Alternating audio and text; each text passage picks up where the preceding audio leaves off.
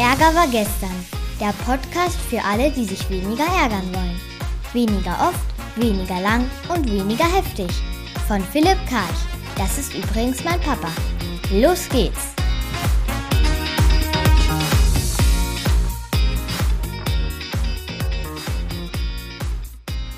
Haben wir wieder eine Woche hinter uns gebracht und natürlich gab es reichlich Ärgerangebote und wie immer schauen wir uns drei an. Ja, so ging das früher immer los. Allerdings sind ein paar Sachen neu. Sommerferien und so, ne? Viel Sonne abbekommen, habe ich drüber nachgedacht. Was ist gut, was ist noch nicht so gut.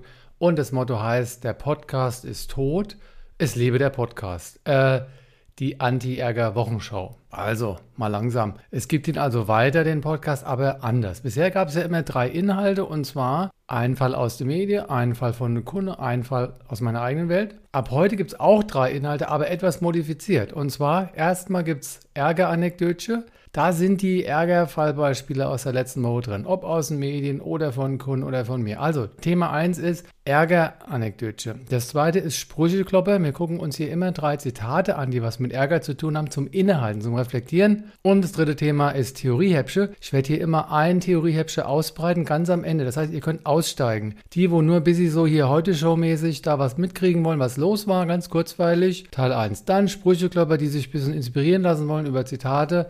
Teil 2 und dann die nett genug bekomme, die einfach noch einen Schritt weitergehen wolle, die dann Theoriehäppchen. Die zweite Änderung, es gibt ein neues Format und zwar die Anti-Ärger-Wochenshow. Das ist eine Art wöchentlicher Videoblog, ähnlich wie die Heute-Show vom Welke, nur natürlich in meinem Fall viel professioneller, weil ich habe ja hier viel mehr Leute, die mir wollen.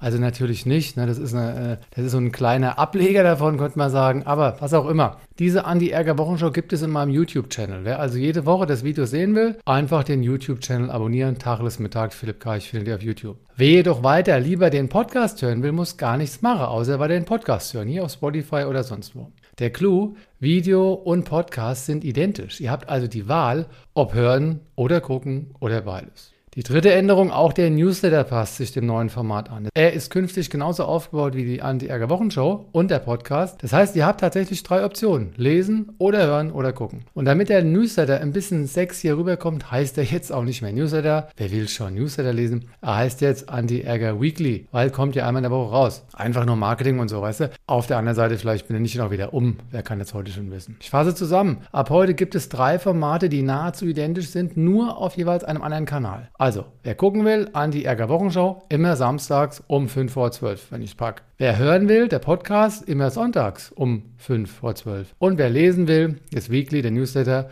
montags um 5 vor 12. Einfach jeden Tag kommt ein Format raus, weil ich brauche ein bisschen Zeit, um das dann umzuwandeln. Wer sich jetzt fragt, ey Philipp, warum? Warum machst du das alles hier? Dann antworte ich natürlich gerne. Und zwar gibt es vier Gründe, warum ich das jetzt so mache. Einer hat mit euch was zu tun und drei mit mir. Der Grund, der mit euch zu tun hat, ich wollte ein neues Format liefern, weil es gibt Leute, die lieber Video gucken wollen. Ne? Lesen und hören ist ein bisschen anstrengend manchmal, also lieber mit Video. Das war die Idee für euch. Jetzt drei für mich. Der Podcast war ein bisschen zu intensiv. Ich muss es einfach zugeben. Ich habe es oft nur mit Druck geschafft und dann habe ich dann schlechte Laune bekommen und dachte so, scheiße, wie hältst du das aufrecht und so. Und ich musste den Podcast ein bisschen vom Aufwand her kleiner machen. Und dadurch, dass ich jetzt die Ärger-Videoshow mache, passt das dann gut. Zweitens wollte ich die Anti-Ärger-App stärker präsentieren, denn in der Anti-Ärger-Wochenshow seht ihr die auch. Also ich klicke ein bisschen durch. Das heißt, ihr könnt da lernen, wie die Anti-Ärger funktioniert. Und der letzte Grund für mich, ich hoffe, dass ich später mal über die App, die sich ja verkaufen lässt, irgendwann mal so eine Art Grundeinkommen, passives Grundeinkommen habe, damit ich ein bisschen entspannter noch arbeiten kann. Das ist eine Art Ersatz fürs bedingungslose Grundeinkommen. Solange das nicht kommt, habe ich gedacht, machst du das mal mit dem passiven Grundeinkommen. Da werde ich wahrscheinlich nicht hinkriegen, aber man muss es ja zumindest probieren. Also, ich hoffe, dass meine große Fangemeinde da draußen, also ich weiß schon von vier Leuten, äh, das kaum abwarten können, dass der neue Podcast rauskommt und heute ist er da. Und zwar der Thomas aus Berlin, die Julia aus Frankfurt, der Andi aus Karlsruhe und der Niklas aus Eupen. Haltet mir die Stange ihr da draußen, alle anderen auch. Lasst mich gerne wissen, was ihr über den neuen Ansatz denkt. Und immer schön dran denken, Ärger war gestern. Jo, haben wir wieder eine Woche hinter uns gebracht und natürlich gab es wieder reichlich Ärgerangebote. So hat eigentlich immer der Podcast begonnen und so beginnt ein ganz neues Format ab heute und zwar die Anti-Ärger-Wochenschau. Es gibt also ab heute drei Formate. Die Anti-Ärger-Wochenschau, ist ein Video. Dann gibt es den Podcast weiterhin, das ist die Aufnahme dieses Videos und den Newsletter, der heißt demnächst einfach mal Weekly. Und schauen wir mal, was das Ganze so bringt. Was gibt's hier in der Andi-Ärger-Wochenschau? Da gibt's genau drei Dinge. Und zwar erstmal Ärger-Anekdötchen. Das sind also Vorfälle, Ärgerangebote aus der letzten Woche, die gucken wir uns ein bisschen an. Dann Sprücheklopper, da werde ich drei Zitate vorstellen, die wir ein bisschen reflektieren können hier und ganz am Ende Theoriehäppsche, wo man also noch mal ein bisschen mehr noch einsteigen kann. Gut, und fangen wir direkt an mit einem Ärgeranekdötchen für alle, wo ein bisschen schmunzeln wollen. Und da geht's los mit Deutschland. Warum Türsteherisierst du? Und zwar gab's da, da muss ich direkt hier die Gorilla-Maske aufziehen, hier, Augenblick. Weil da könnte ich mich, da könnte ich mich direkt schon mal ärgern hier, ja? Also, da war jetzt der Umsturz in Afghanistan schlimm genug und die Amis und die Deutschen und die Franzosen haben jetzt ihre Leute ausgeflogen und auch die Ortskräfte. Und wie war das dann? Amerikaner haben dann erstmal den Flughafen aufgeräumt, dass man überhaupt ausfliegen konnte. Und dann haben die Amis im Flugzeug 640 Leute eingepackt, ja, und die Deutschen sieben. Gut, nun ja, so einfach ist das dann auch nicht. Jetzt könnte man einfach den Deutschen vorwerfen, dass sie zu bürokratisch waren und nicht organisiert waren, was auch immer. Aber ich möchte nicht derjenige sein, der die Entscheidung treffen muss vor Ort. Und zwar, stell mir das so vor, du stehst da an der Tür und da ist jemand vor dir und da musst du eine Entscheidung treffen und, und zwar aus einem gewissen Angstmanagement heraus oder Risikomanagement. Und zwar, stell dir vor, du nimmst einen in Anführungszeichen Falschen mit, der gar kein Anrecht hatte. Im schlimmsten Fall ein Schläfer, ein von der IS, der hier später für Furore sorgt. Dann würde mir fragen, wer hat den mitgenommen? Dann warst du es. Diese Verantwortung muss der eine an der Tür da tragen, dass er dieses Risiko eingeht. Oder den Menschen vor Ort dem Tod überlassen. Also ich möchte ehrlich gesagt nicht der sein, der diese Entscheidung trifft. Und ich habe mich dann auch erwischt, dass ich dann erstmal geurteilt hatte, wie kann man da nur sieben Leute einpacken, bis mir bewusst wurde, dass das wahrscheinlich eine gar nicht so einfache Entscheidung ist. Gehen wir zum nächsten Thema weiter. Und zwar der Bezos, ne? Warum raketisierst du? Das kann ja wohl nicht wahr sein, dass du da mit deinen drei, vier Leuten da in so einem, in so einem Raketchen durch die Gegend fließt. Da geht es um Spaß und das war ja so ein Spaßflug oder so ein Testflug, weil der will einen Weltraumtourismus beginnen. Ja? Und dann ist doch die erste Reaktion, wie kannst du das nur machen? Naja, es ist ein bisschen komplizierter, weil auf der einen Seite gibt es ja irgendwie so eine Klimaschutzpflicht, weiß ich jetzt nicht, aber so die Idee, dass jeder irgendwie beitragen sollte, dann aber auch eine Art Weltraum-Tourismusrecht. Also wir können hier unterscheiden zwischen legal und legitim. Legal ist das, was erlaubt ist. Und es ist nicht verboten, das zu machen. Also ist er völlig sauber. Aber ist es legitim? Naja, es ist moralisch fragwürdig, aber da ist jetzt auch die Frage, wessen Moral? Wer, welche Norm legen wir da zugrunde? Und die andere Facette könnte ja auch sein, reich versus arm, da wo es so viel Not in der Welt gibt, dann mach doch mit deinem Geld was anderes. Oder man fragt sich, na, ist das Neid von denen, die weniger haben? Und das Thema soziale Gerechtigkeit, also auch da wieder die Frage, legal ist das, was er gemacht hat, legitim nicht. Einfach, dass wir immer wieder hingucken und sehen, was die Grundlage unseres Urteils ist. Kommen wir zum nächsten Thema. Und zwar schauen wir uns da an. Ab Amsterdam. Ne? Amsterdam, warum limitierst du? Demnächst soll es da eine Obergrenze an Besucherinnen, also Tourismusgrenzen geben, und zwar 20 Millionen pro Jahr. Und da könnte ich doch sagen, was soll denn das? Ich habe hier ein Bistro oder ich habe hier ein Hotel. Und ob da jetzt mehr oder weniger kommen, was soll denn das? Hier, du gräbst mir mein Einkommen ab. Ja, das wäre die erste Sicht der, derjenigen, die am Tourismus profitieren. Was ist mit denen, die sich um die Stadtökologie oder die Umweltqualität als solches einsetzen? Und dann haben wir gar nicht so einfache Dualitäten, sage ich mal. Einmal Ökonomie versus Ökologie, was ist wichtiger? Oder Gegenwart versus Zukunft. Was bringt es, wenn du jetzt Einnahmen hast, aber wir in der Zukunft vielleicht mehr draufzahlen müssen? Und überhaupt Individuum versus Gesellschaft. Also wie wollen wir messen, wer da Vor- oder Nachteile hat? Ganz andere Frage nochmal, wieso 20 Millionen? Da wird es jetzt irgendwelche Wissenschaftler gegeben haben, die, die auf 20 Millionen kamen, aber auch da ist mir letztlich angreifbar. Kommen wir zum nächsten Thema und zwar EHF, der Europäische Handball Federation oder wie die heißen. Warum nackisierst du? Und zwar haben die einen Klamottenzwang eingeführt für Beachvolleyballerinnen. Ja, und das war die Holländer, die norwegische Mannschaft, die hat sich dann entschieden, dass sie da nicht mitmachen wollen. Die haben also so Bikini-ähnliche Vorgaben gehabt, die haben längere Hosen angehabt und da mussten die eine Strafe zahlen. Und ich mir gedacht, was geht die das denn an, wie die angezogen sind? Die müssen sich doch wohlfühlen können. Und da soll sich der Verband mal schön raushalten. Ja, und da fällt es mir tatsächlich schwer, äh, die Position des Verbandes da einzunehmen, weil Regeln ja, brauchen wir. Einheitlichkeit auch. Wo kommen wir dahin, dass da jeder sein eigenes Trikot hat? Aber muss es Nacktheit sein? Und was ist nackt? Und wenn sich da jemand nackt fühlt, weil er aussieht wie im, im Schwimmbad oder im Freibad und deshalb bevorzugt, ein längeres Höschen zu tragen, dann soll das doch aus meiner Sicht möglich sein. Da frage ich mich, ob der Verband nicht ein bisschen zu weit gegangen ist. Und kommen wir zum letzten Thema. Moderatorin, warum dreckisierst du? Und zwar Hochwasser da in NRW und da hat sie sich dann erst Dreck ins Gesicht geschmiert und dann die Kamera ins Gesicht gehalten. Und was sie da halt wollte, war so eine Betroffenheit erzeugen, beziehungsweise ich bin mittendrin, ich habe mitgeholfen. Problem war, es hat jemand mitgefilmt dass die gar nicht gearbeitet hatte, also im Dreck mitgemacht, sondern die hat das nur inszeniert. Gut, und da ist jetzt beim besten Willen, finde ich da keine alternative Perspektive, weil es ist einfach unehrlich, das zu machen. Das ist also der Gegenspieler von Vertrauen. Und sie hat da erst instrumentalisiert, eine, eine Notlage, um vielleicht irgendwie die Zahlen zu erhöhen, also die Zuschauerzahlen und so weiter. Und wie passt das zu Respekt vor denen, die da gelitten haben. Ja, und äh, tja, jetzt muss er sich einen neuen Job suchen, weil RTL hat sie auch dann freigestellt. Das war Teil 1 heute zum Thema Ärgeranekdote. Und jetzt geht es ohne Gorilla-Maske weiter. Und auch Hochdeutsch, weil ich komme zwar aus Frankfurt am Main, aber ich kann noch ein bisschen Hochdeutsch. Aber Hessisch nochmal genannt, und zwar Sprücheklopper für alle, wo ein bisschen nachdenken wolle. Also wir haben jetzt hier drei Zitate und zwar von Buddha über die Liebe und von Walsh über die Verantwortung und von Nietzsche über die Freiheit. Und das ist in der Anti-Air-Gap auch zu sehen. Und das werde ich jetzt hier teilen auch. Also im Podcast ist es jetzt nur zu hören. Aber die, die eben diese äh, Anti-Ärger-Wochenschau sehen, die können das jetzt auch hier mitverfolgen. Und zwar auf der Startseite gehen wir da auf Medien und unten auf Zitate. Und dann gucken wir uns hier das erste Mal an. Niemand tut irgendetwas, was er nicht tun will, von Neil Donald Walsh. Und dazu drei Fragen. Von welchem eigenen Verhalten würdest du dich distanzieren? Im Sinne von, das wollte ich gar nicht. Auf den zweiten Blick, kannst du erkennen, dass du es vielleicht doch wolltest. Also vielleicht nicht das Ergebnis, aber deine Aktion. In jenem Moment, als sie, also diese Aktion dir passierte. Und welches mögliche künftige Verhalten deiner selbst könntest du im Nachhinein ablehnen und daher schon jetzt in Frage stellen und einfach lassen?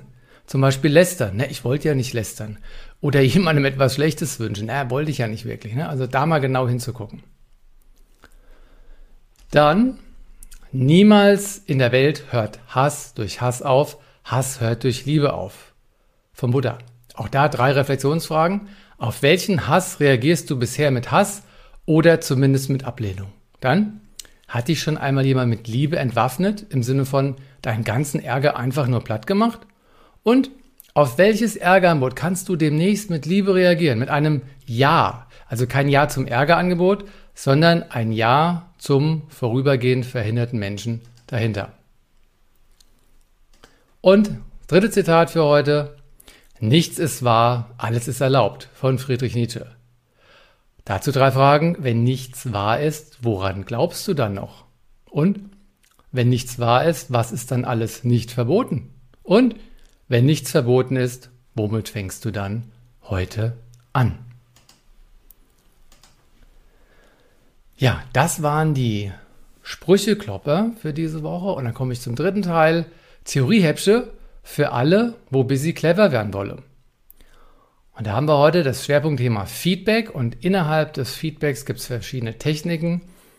Aus meiner Sicht gibt es da sachlich aufklären und schlagfertig kontern und nonverbal irritieren. Und heute gucken wir uns an sachlich aufklären. Und wer sachlich aufklären will, wer über seine Bedürfnisse, seine Gefühle und so weiter sprechen will, im Sinne der gewaltfreien Kommunikation, dem empfehle ich die Unterscheidung zwischen Bedürfnis und Strategie. Die sind, liegen sehr nah beieinander und dennoch umso wichtiger, die gut unterscheiden zu können. Und auch da gucken wir in die Anti-Ärger-App rein. Da muss man auf dem Homescreen auf Bewältigen klicken. Dann auf stufig, weil wir wollen zum Konfrontieren, das ist die vierte Stufe. Und da ist sachlich aufklären und da kommen wir zum Thema Feedback Erfolgsfaktor 7 von 15. Das ist das Thema Bedürfnis. Und das lese ich jetzt hier kurz vor.